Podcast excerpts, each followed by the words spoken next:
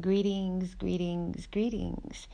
It's Black History Month right now in America, and during this Black History Month, I've been doing quite a few different things. I visited the home of Nina Simone, I visited a black art gallery, specifically a gallery started by a Zimbabwean um, executive here in America.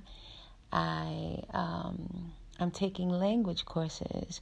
So one course I'm taking is in Yoruba, and it is a live course with a live teacher via Zoom. And the other language I'm studying is Swahili, and that is spoken in a lot of countries in East Africa. And that particular language I'm learning via the Duolingo app. So while I was studying uh, my Swahili lesson today, I saw a very interesting article, and it had to do with the languages, the Afro Latino languages used around the world. So it's a very interesting article, and I wanted to share it with you, my loving African centered audience. Listen.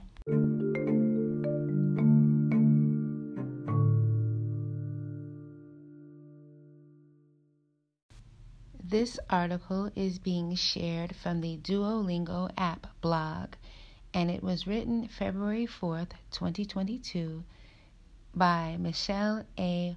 Ocasio, titled Through Adversity and Resilience A Brief History of Afro Latino and Afro Indigenous Languages. The existence of Afro descendant communities and their languages in Latin America and the Caribbean is not often taught in schools. In the sleepy seaside town of Cuajinicuilapa, Mexico, close to Acapulco, you'll find a vibrant community of Afro Mexicans. In South America, Afro Peruvians and Afro Bolivians have contributed to the multiculturalism of their nations. Recognizable music and world famous cuisine have African roots in the Dominican Republic, Puerto Rico, and Cuba. How did black societies arise and develop such diverse languages and cultures?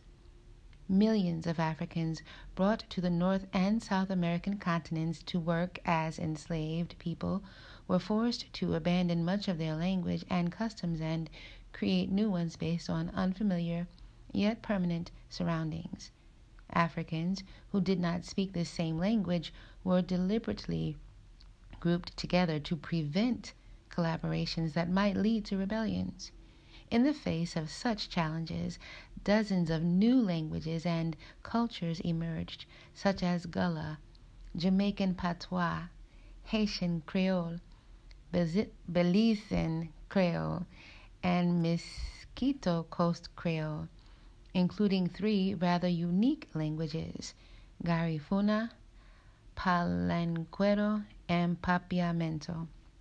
The Garifuna people are descendants of Africans who, during the time of enslavement, ended up on the island of St. Vincent in the Caribbean through various measures, mostly by having escaped enslavement from nearby islands.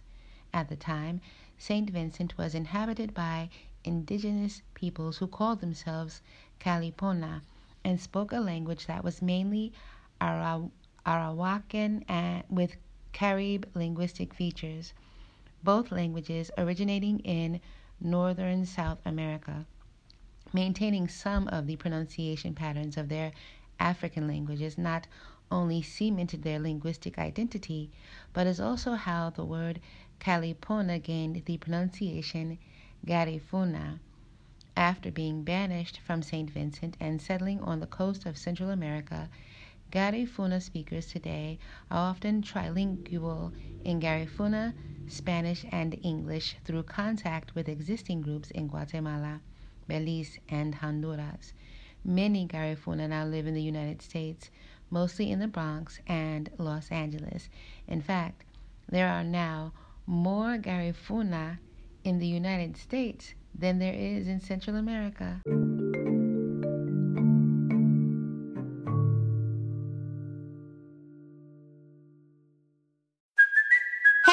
Kaley Cuoco for Priceline. Ready to go to your happy place for a happy price? Well, why didn't you say so? Just download the Priceline app right now and save up to 60% on hotels. So, whether it's Cousin Kevin's Kazoo concert in Kansas City, go Kevin, or Becky's Bachelorette Bash in Bermuda, you never have to miss a trip ever again. So, download the Priceline app today. Your savings are waiting.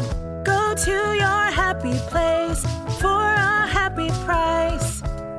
Go to your happy price, Priceline.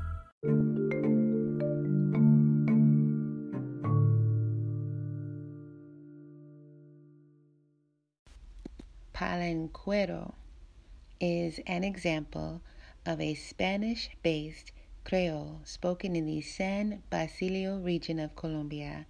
Normally, when a plantation is so large that the African people enslaved there do not have direct access to the dominant language, their new language contains very few identifiable traces of the dominant one. However, as Palenquero was created by fugitive people who were enslaved in a remote area. This language was, was for many years a mix of African Bantu languages and the indigenous language of the region.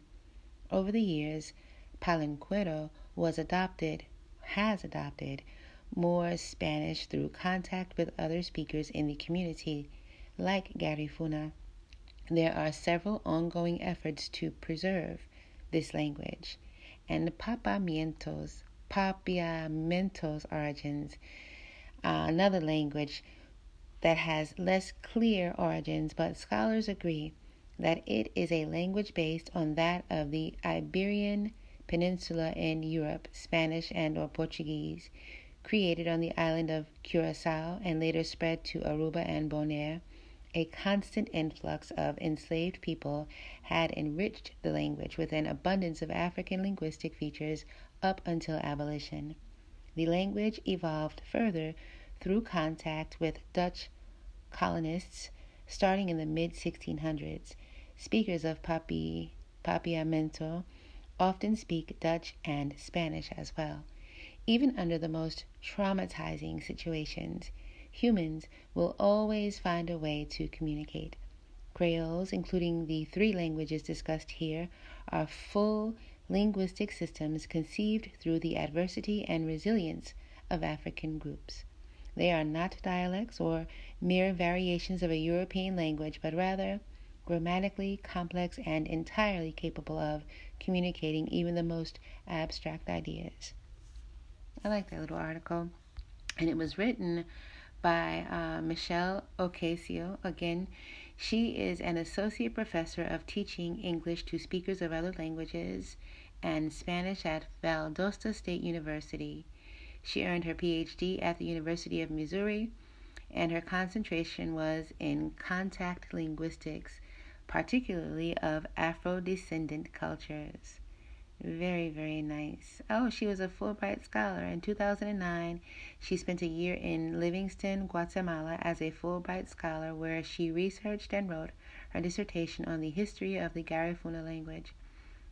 She was always interested in novel technology, especially related to language learning.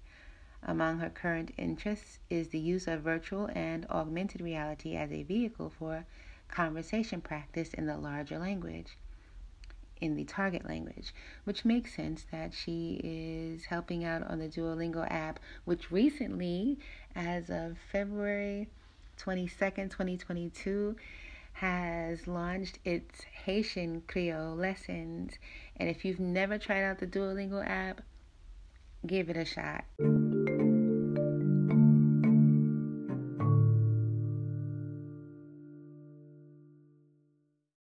Thank you for listening to that quick read about Afro Latino languages.